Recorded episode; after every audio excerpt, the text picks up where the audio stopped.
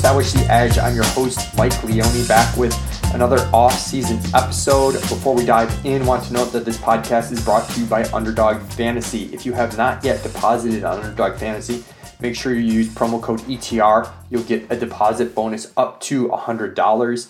And yeah, they've already got big best ball tournaments for rookie, sophomore, for their big board draft, which is a big contest prior to the NFL draft. So a lot of fun going over there at Underdog Fantasy. Again, make sure you check that out and use promo code ETR. Today's podcast is going to be a little bit more macro and a bit more philosophical than it is going to be super specific actionable advice. If you're looking for something a bit more actionable, make sure you check out the podcast that I did a week or two ago with Anthony Amico, where we took a first look at ETR's top 12 ranked prospects for your upcoming SuperFlex Titan Premium or whatever format you play, your rookie drafts for Dynasty. It's a really good podcast to... It's not the end goal. Obviously, we have a lot more time. We don't have the draft capital on players yet. The combine hasn't happened yet, but it's a really good podcast to get you familiar with who the main players are at each position and kind of what the market is thinking about those players right now. But today, I want to kind of, again, do a more macro philosophical podcast talking about how to deal with all the information you're going to get bombarded with this offseason. It happens earlier and earlier.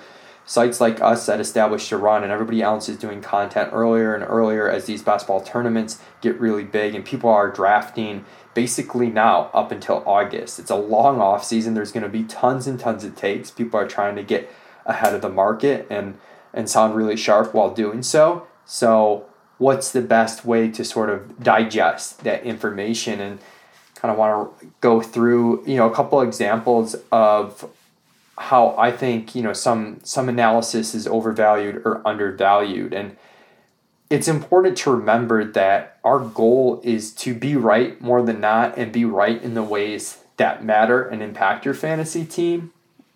It's not to try to sound right. And sometimes that gets lost in the shuffle, and it might seem obvious, but it can be hard when you're doing content all off season to not focus on the players that have a little bit more buzz, that there's a little bit more of an easy logical case for you to make for that player, or a sexy case for you to make for that player. And you tend to focus on those more often because that content, quite frankly, is more interesting, but it's not necessarily better in terms of how actionable it is. Sometimes, you know, the answer is this player. You add up all the information together. I don't have a hot take or anything in here, but they're worth it at their draft cost. And it's boring, and no one really wants to hear that.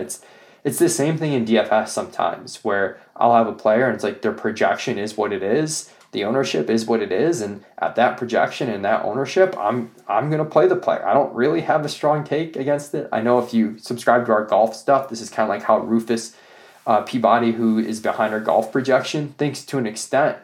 You know, a lot of times people want this sexy narrative. They want to know about, you know, this golfer on this course, the recent form. And sometimes it's like, listen, I've aggregated all that information together in the best way I possibly can. And it says it's a positive EV thing to do. So it's hard to keep that in mind, though, when there are arguments that are a bit more vivid. There are arguments that are more clear cut, and we tend to bias those arguments and think they're more likely to be right. And I'm just as guilty as anyone. I know a couple years ago, I was really into Antonio Gibson at the 2-3 turn. His cost ended up getting all the way up to the 1-2 turn, and I'm pretty sure I was out when it got there, but that's sort of besides the point. The point is the reason why Antonio Gibson became such a huge stock riser and someone that kind of like, as a consensus in the community, especially on the sharper side of things, people felt like this is a player really needed exposure to, was because the case for him was so obvious. You know, it's second-year player who showed that he could rush year one. We know from college he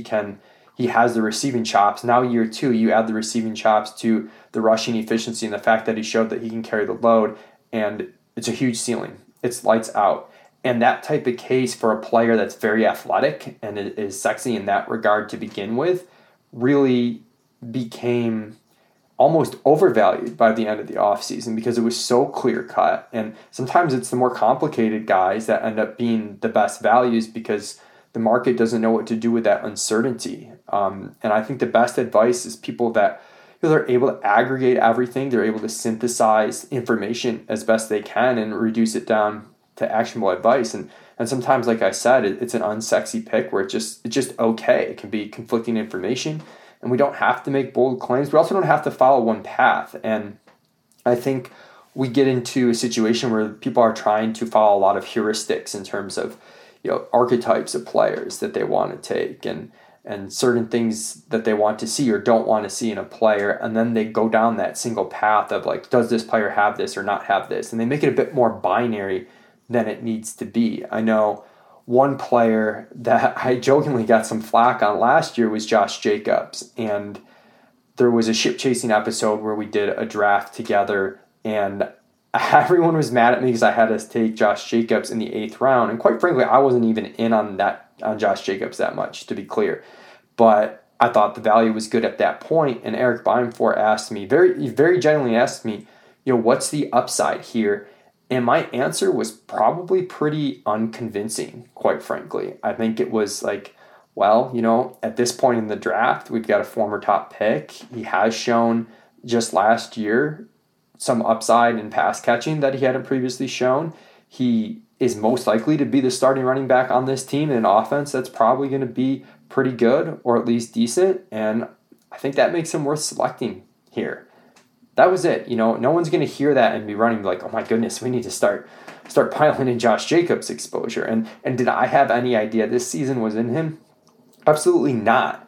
But to an extent, that's the point. You know, the NFL is really unpredictable, and we're just doing our best to get our chips in good and let them fall where they may. Now, you know, there's arguments and back and forths in terms of if a player has the necessary upside, because we know in fantasy what wins is like the chaos of the NFL kind of creates situations where you don't want to overrate kind of projectable volume and you don't want to underrate talent.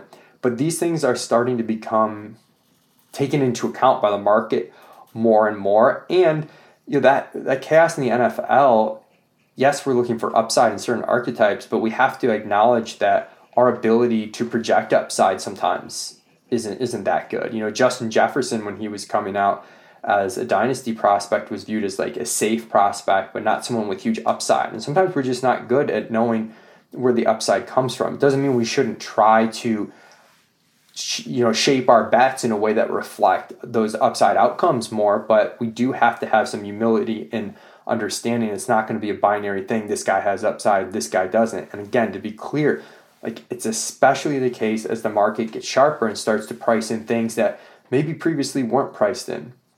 And there's an analyst out there who I think does a tremendous job with this, and that's JJ Zachariason of LateRound.com. And I wanted to point out one example from his Dynasty Prospect Guide last year that I think really, you know, spelled out the type of analysis I'm talking about that can be very, very useful and actionable.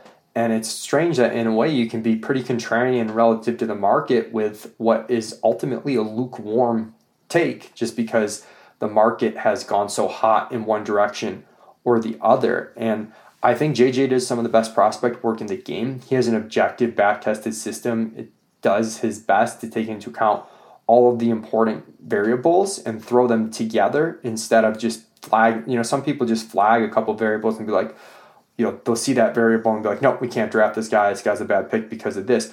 JJ's putting that all together, and that helps him answer the tough questions and figure out where a guy should be drafted, even if there is conflicting information. And you're not going to overvalue, you know, the importance of a red flag that you might do if you're thinking a little bit too heuristically. And the player that best exemplifies this last year in JJ's prospect guide, to me, is Chris Olave. And a lot of people, myself included to an extent, overly docked Olave for being a 4-year guy. And that's because we have this heuristic that, you know, 3-year early declare players have a much, much better hit rate than 4-year players. And it's not like JJ's not aware of that. You know, he knows that 3-year guys are better bets in a vacuum than 4-year guys. Yet he had Olave as his second best prospect in his prospect score. And then when he kind of combines his own personal soft skills with that prospect score, still had enough conviction to make Olave his wide receiver 3 in his second tier of rookies for an incoming fantasy draft for your dynasty rookie drafts. And that put him Again, third overall and in the same tier as Treylon Burks, Garrett Wilson, and Jameson Williams. And this is what JJ wrote in his prospect guide. Olave did have a better breakout age than Wilson, and his best season production metrics were stronger too. That's why with almost identical draft capital, he looked slightly better, even without early declare status. And again, in his conclusion, JJ acknowledges the lack of early declare status. Reception Perception's Matt Harmon dubbed Olave the best route runner in this class. He's clearly a great prospect. There's no reason to be scared off of his lack of early declare status, especially considering none of his production from his senior season is helping his Z prospect score. So, personally, I was pretty lukewarm on Olave, and but most of the leagues that I was in, took that early declare flag against him, and they didn't totally bury Olave, but he was not treated as in that second tier like JJ treated him. Personally, I took Jameson Williams over at him on a team in a longer rebuild, certainly regretting that now.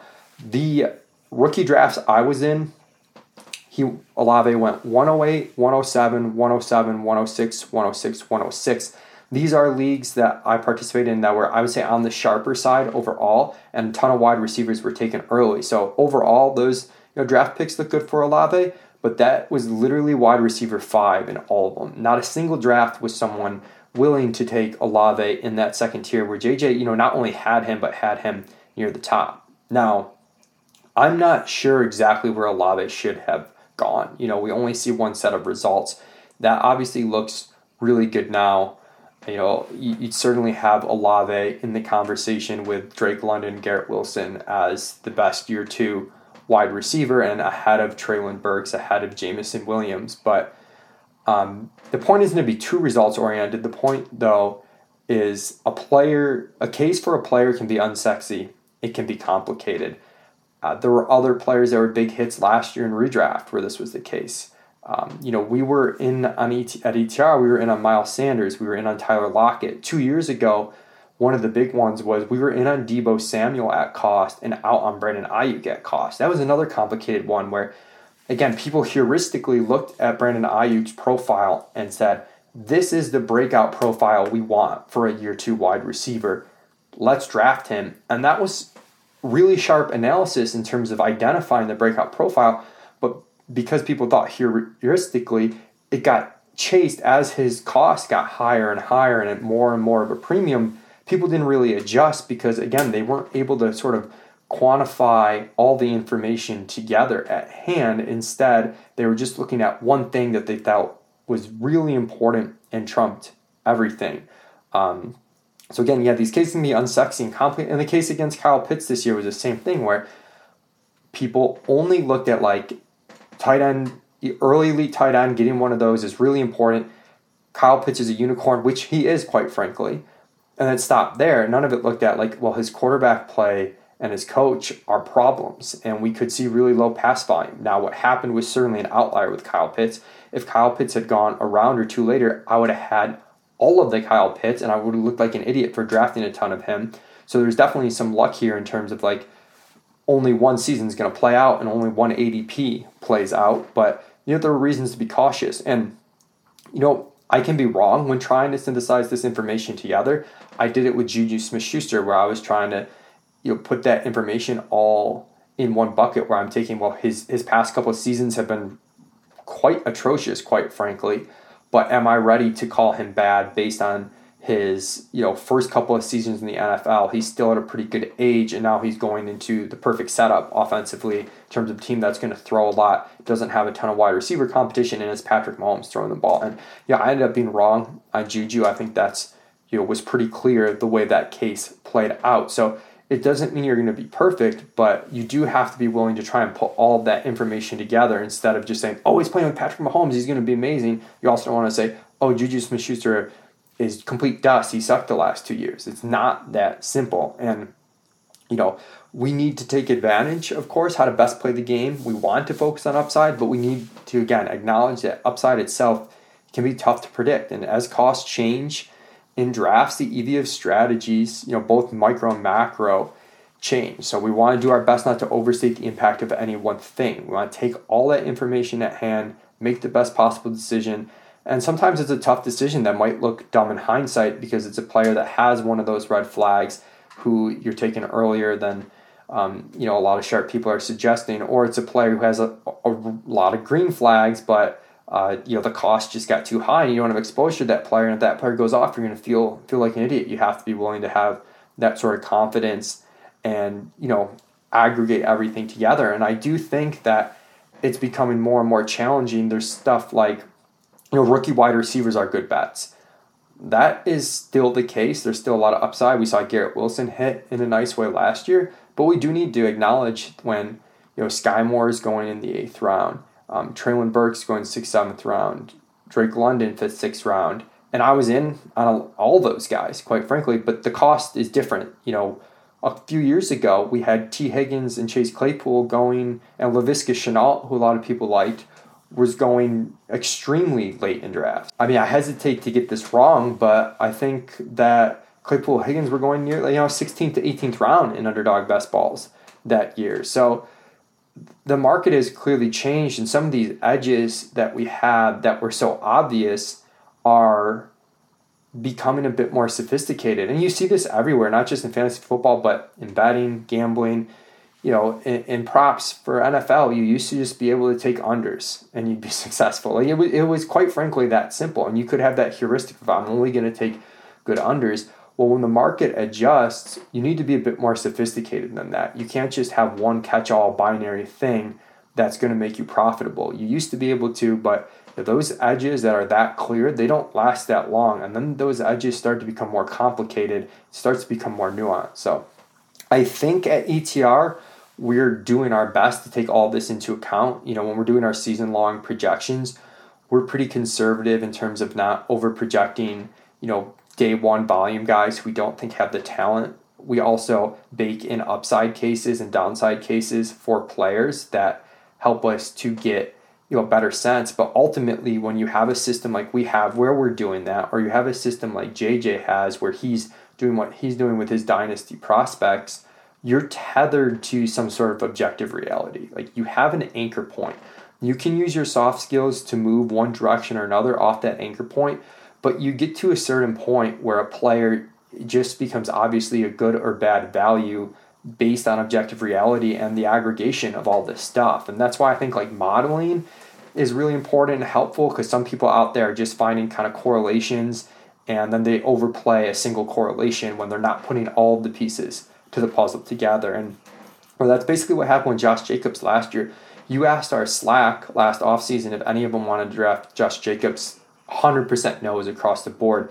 I think somebody in our Slack said they would not draft Josh Jacobs under any circumstance. But again, we had kind of a conservative case for his base workload. We were very conservative on his upside case, and he still popped. At a certain point, his cost got reduced so much, and again, that kind of is what it comes down to. Similar story for Tyler Lockett. So we will do our best to do that again this year. We're going to get some right. We're going to get some wrong, but hopefully we're more right than wrong, even if it happens in an unsexy way. I hope me talking through this and rambling about this helps you get yourself set up for taking in all the information you're going to take in, whether it's from Established to Run, on Twitter, other podcasts that you listen to, other subscription services you might listen to over the course of the season. It's going to be a long off season. It's going to be fun, and hopefully put ourselves in the position to make the best decisions as possible and win some money playing fantasy, whatever format that happens to be, dynasty,